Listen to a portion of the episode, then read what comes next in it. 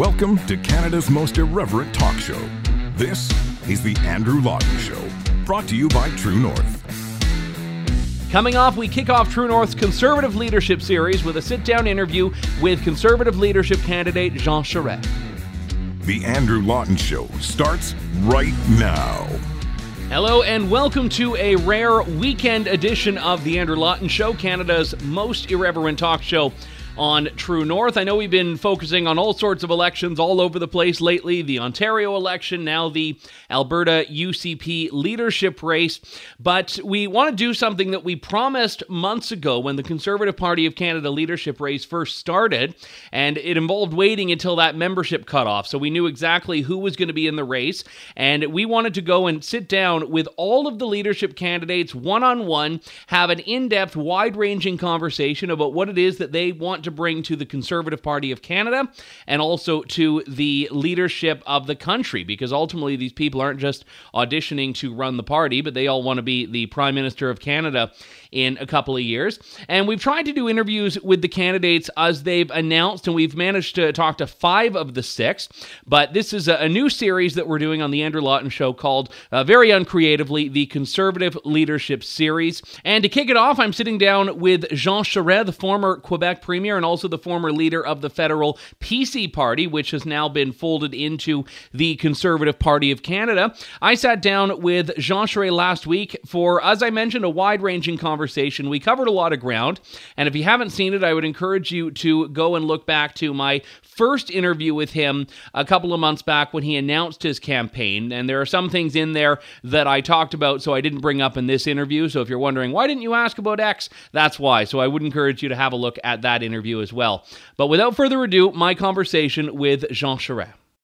Monsieur Charest, we spoke right away, actually, when you had launched your campaign. And obviously, things have changed a little bit now. We know hundreds of thousands of people have joined the Conservative Party for you and, and some of your other uh, competitors in this race. How are you feeling now with the membership drive complete and just a, a couple of months to go? I feel very good about where we are right now. We followed the game plan that we set out for ourselves, Andrew. And it focused a lot on what uh, determines who wins or loses, and that's the points per riding. And it is complicated to follow for those who aren't initiated, but it's a, as you know, it's a preferential ballot, mail-in ballot. You mark your first, second, third, fourth choice, and then it's hundred points per riding, no matter how many members there are in the riding, as long as there's a minimum of hundred. And so we, our whole view of the campaign is how do we make sure that our vote is efficient, that it uh, actually allows us to get the number of points required to win, and we're within that striking distance. The other thing about the campaign that we know from past campaigns is that the front runner, unless uh, the front runner wins on the first ballot, they lose, which was the story of Bernier in 17 and of MacKay in 20 or 21, I should say.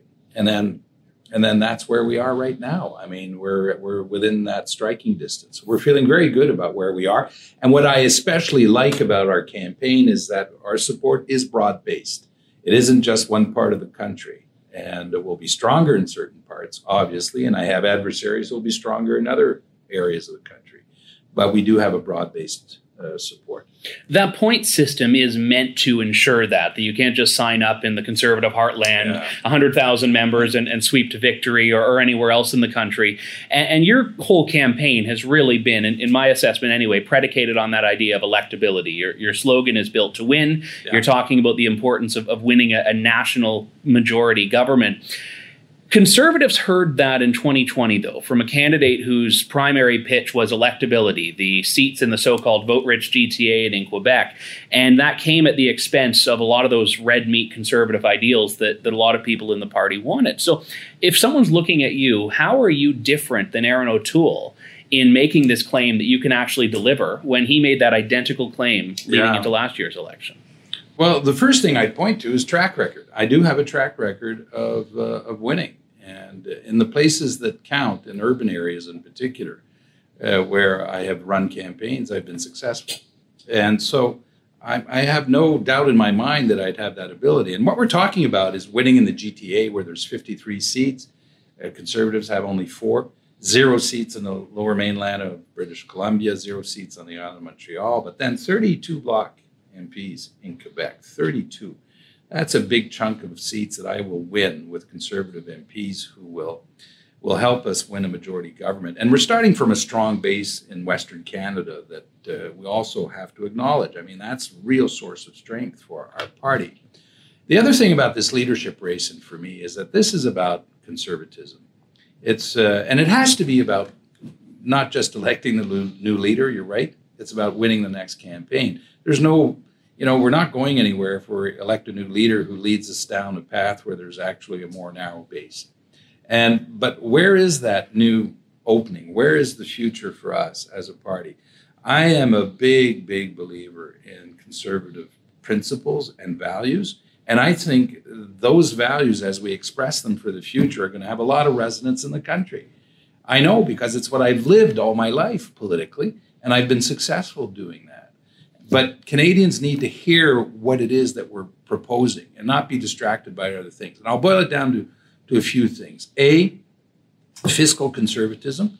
There is a boulevard, literally a boulevard out there in Canada for a political, national political party who's fiscally conservative. Everyone in the country gets it that after COVID, this overhang of debt isn't going to just mm-hmm. go away. We have to deal with it. The second part is a strong national economic agenda. And that's where I'm going to put the party. We are going to focus on that will be our platform. And that's what we're going to talk about in a national election campaign. And that will be very much a conservative uh, campaign. I'd like to talk about your fiscal platform in a moment, but I, I want to just touch on Western Canada because you yeah. did mention it. And I think one of the biggest problems for any party is to take its base for granted. Yes. yes, you know, you have members that have won there with 70% of the vote, but we also saw in the last election the PPC get 14, 15% in, in some of those ridings. Albertans, as you know, uh, voted in favor of a referendum to challenge equalization. If you were the prime minister, how would you address the equalization question? And I'll give you a, a broadening of that, the, the general Western alienation sentiments we see, which are quite significant. The, the sentiment of Western alienation is something I worry about, and it's one of the reasons why I'm running, because it's something I'm familiar with. And whether you take it from the angle of Eastern Canada and Quebec in particular, or Western Canada, it's something that we should never just brush off as being a sentiment or a, a moment of, uh, you know, uh, of, of uh, frustration. It's more than that. It is a lot more than that. And, and I'm a big believer in our ability as a party to be that national voice that bridges East and West and on those issues. Now let's take equalization, please, which I'm familiar with because uh, I worked on changing the formula at least two times when I was in office as Premier of Quebec. To get more money for Quebec, though. Well, a fair deal. It's it's about getting a fair deal when you're in that office, and I did my job as I think was expected. But Andrew, when we do that, and when I do that, I'm not working against another part of the country. Make it very clear. I never, I've never approached politics in that uh, zero sum approach of saying I win, you lose. I think Albertans feel it is that though. That well, Quebec's yes. win is their loss. And Andrew, I know that, and I see, I do see that. You're right, and they see that. They they see it that way. I think we need to review equalization, and Albertans are right to ask us to sit down and look at the overall deal and to make sure that it is fair for everyone. Fair for everyone means for them, of course, but also uh, for the rest of the country. And I'd be very open to making the adjustments that need to be made. I've done it in the past and uh, in a spirit of fairness, and I would do it in the future. And, uh, and also for Western Canada, there's the whole issue of the development of resources, oil and gas and pipelines that are extremely important, and for which I would be a very staunch ally. And one thing I, I, I can tell you about myself in Western Canada, my interest and my uh, you know, presence in Western Canada has never varied in time. It's never varied because of the number of votes uh, either obtained or not. And it hasn't varied when I was Premier of Quebec or not. And it didn't vary when I left office. I was in Alberta very often because I like Alberta and I like the West. And I actually think uh, it's a part of Canada that is.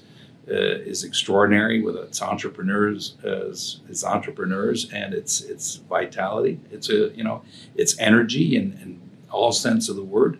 So uh, I'm going to continue to be a prime minister, not just for uh, one part of the country. I want to be a prime minister for Alberta.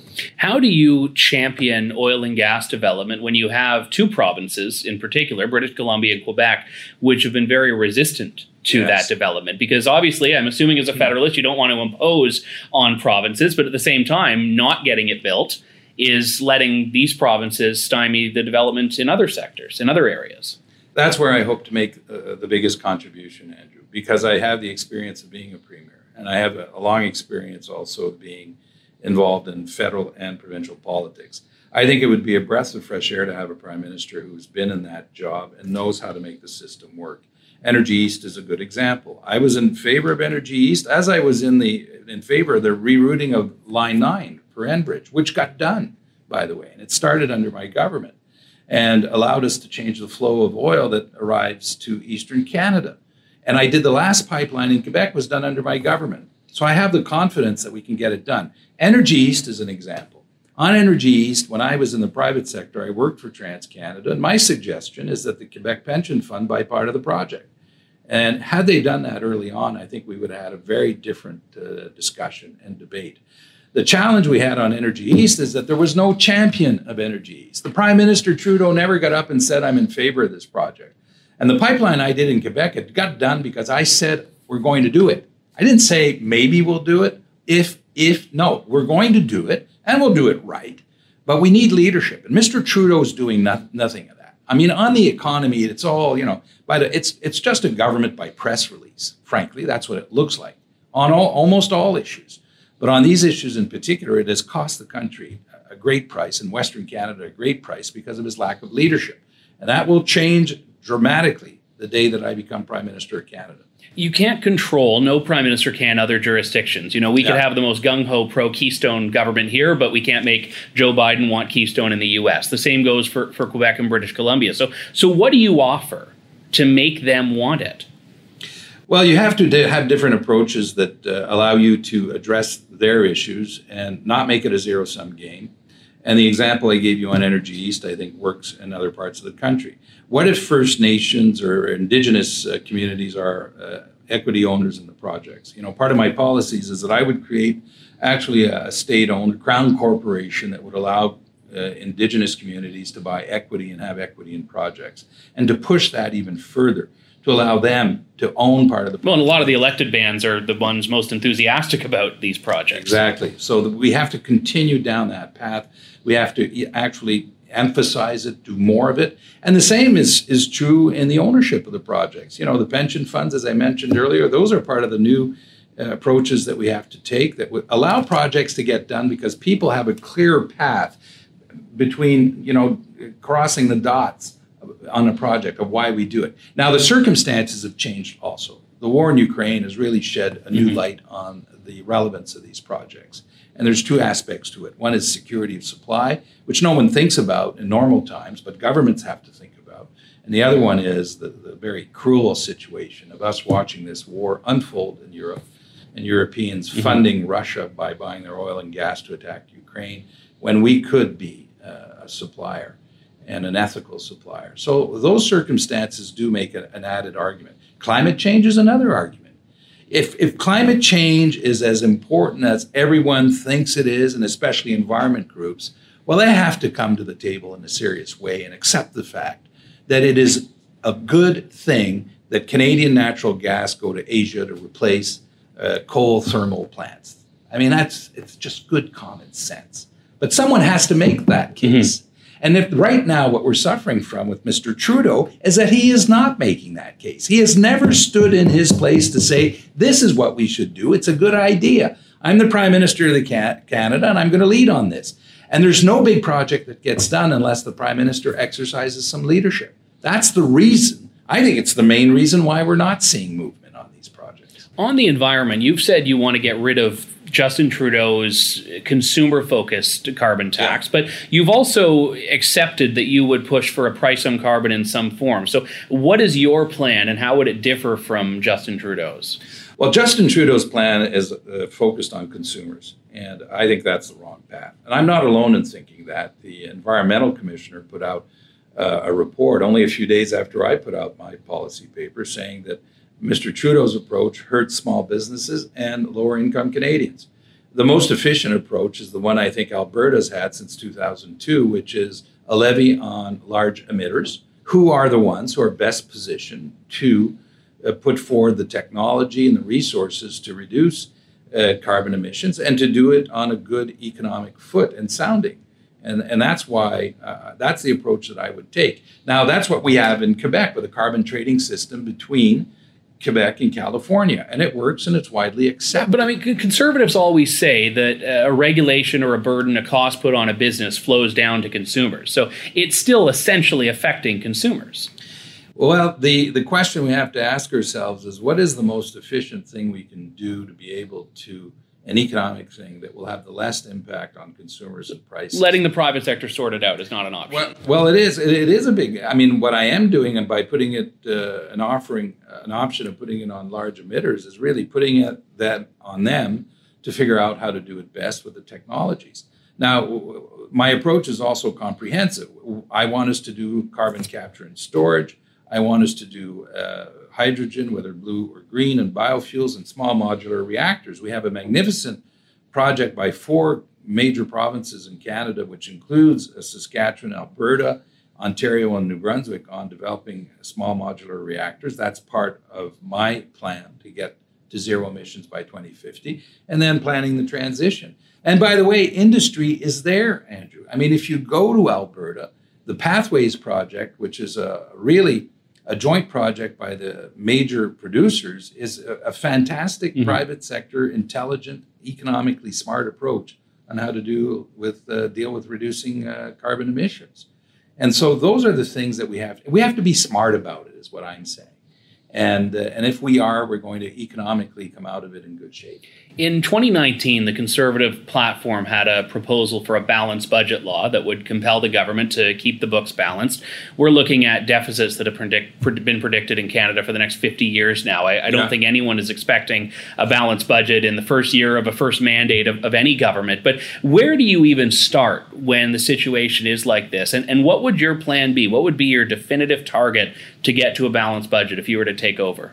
And, and, Andrew, you're, you're right. I mean, reaching a balanced budget should be something that we do in an orderly fashion, and we don't have to break everything uh, to get there. That's not true. And past experiences taught us that. You know, the Chrétien government cut cash transfers 40% to the provinces in one single swoop and caused major damage to our healthcare systems throughout the country. And then Lucien Bouchard in Quebec retired nurses and doctors what have we learned from that? What have I learned when I was in government is the virtues of discipline. And so program spending was always below nominal growth in the economy, which means that every year you gain new space and it becomes virtuous. But you know that approach requires a lot of discipline. It means that year after year after year you have, the, have to have the ability to apply that and maintain it, which I did, and with very, very significant results. And so that's the kind of approach. On debt, for example, we did something very interesting. We created something called the Generations Fund. So we took the money from non renewable resources, water rights, mining rights, and we put it into a fund to reduce the size of the debt. In the public's mind, it allows them to make the link between that revenue and reducing debt. It's still working now, and it's been one of the things that the credit rating agencies love the most in terms of what my government did. And, and I put that law in place in 2006. It's still operating today in 2022 and will in the future because that's that's a very effective way of reducing debt, but doing it in a way that doesn't again break all everything along the way. And and in case of COVID, we could think of a COVID you know approach that would allow us to deal with the COVID debt and identify it and have us work at it in that fashion. You've been very clear about your position on the convoy, so I, I, don't need you to rehash that. But one thing that I find striking is that when you've brought this up in the debates, you've been booed by members of the audience, members of the Conservative Party. Is your position one that is welcome in the Conservative Party of Canada's membership right now? That this is, in your words, an illegal blockade? And, and if not, what does that mean for your future as someone who wants to lead that party? I'm totally convinced that my position is welcome in the party. You know, in the rooms, we all have our supporters, and, and I had mine in Montreal, and and other candidates have theirs in other rooms, and that's fine. But it, at the end of the day, one of the basic values of conservatism is the respect of the rule of law and law and order. It's, we're not the only party who believes in that, but I'll tell you, it's pretty much front and center of everything that conservatives believe in. And by the way, you know, if you want to live in a society that is free, that has freedoms, uh, the respect of laws is fundamental. I draw a very real distinction between that and those who protest and who legitimately protest and who have been frustrated, especially with these mandates of Mr. Trudeau that just seem to go on and on and on. I mean, I don't know why he kept insisting. Now he, he seems to have received the message. But frankly, the Trudeau government used it's almost as though they used the mandate issue as a wedge issue in the country which, uh, from my perspective, I think is unacceptable. Would you have voted for the conservative motion to call on the government to end the mandates? I would have voted for it. I think it was time to end the mandates. Yes. Because earlier on in the campaign, you said that it wasn't for politicians to make these decisions, but public health officials. So when did, in your view, it become something where politicians should be calling on those changes? Well, uh, it's very obvious right now. Just take what's happening in the country. All the provinces, without ex- almost without exception, taken away all the mandates. I mean, if they've done it and they're talking to the same scientists as the federal government, why has Mr. Trudeau not done it? At least not until now. Well, uh, that begs the question. Why?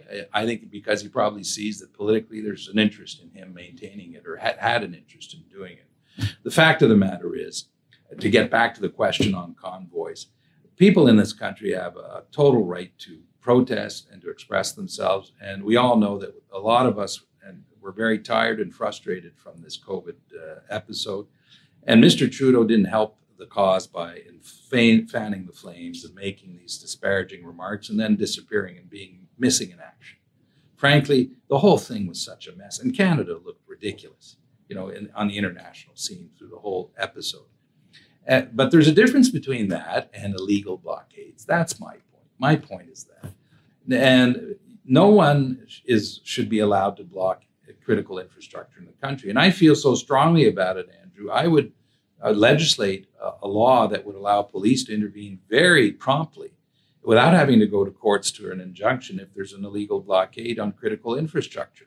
And, uh, and that's the point. And that's where I disagree with Mr. Poilievre. You can't make laws in this land and treat them like a buffet table. If, you're, if you want to be a, a legislator, more so a leader of a party, prime minister, well, you have to accept the fact that you, you need to respect the laws of the land.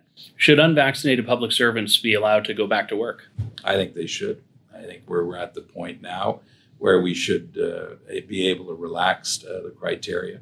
I don't see, I don't frankly, you know, at this point in COVID, as we look at where the world is, and I'm not saying it's always going to be that way, Andrew, we don't know. No, no one can really predict but common sense and from what I see right now. You know, uh, there was an interesting episode in Quebec about the government of Quebec saying to people in the healthcare system, you have to get vaccinated mm-hmm. or we'll fire you. And they were tough and they were firm on it until the last two weeks before the cutoff and realized that uh, 15,000 people were not going to show up at work. And guess what? They changed their mind. There is something called reality. And, uh, and in this case, I think we've reached the point now where we should resume a normal life. Jean Charest, thank you. Thank you, Andrew. That'll do it. My interview with Jean Charest for the Conservative Leadership Series. Next week, we'll have my conversation with Patrick Brown, and we're going through all of the candidates, extending invitations to all of them. So hopefully, within the next couple of weeks, you'll be able to see all of these interviews with different candidates, each one taking on, of course, a different form and flavor. But uh, thank you very much. And if you like this project and other work that True North is doing, please do head on over to donate.tnc.news, donate.tnc.news and show your support that way. Thanks very much. Thank you. God bless, and good day to you all. Thanks for listening to The Andrew Lawton Show. Support the program by donating to True North at www.tnc.news.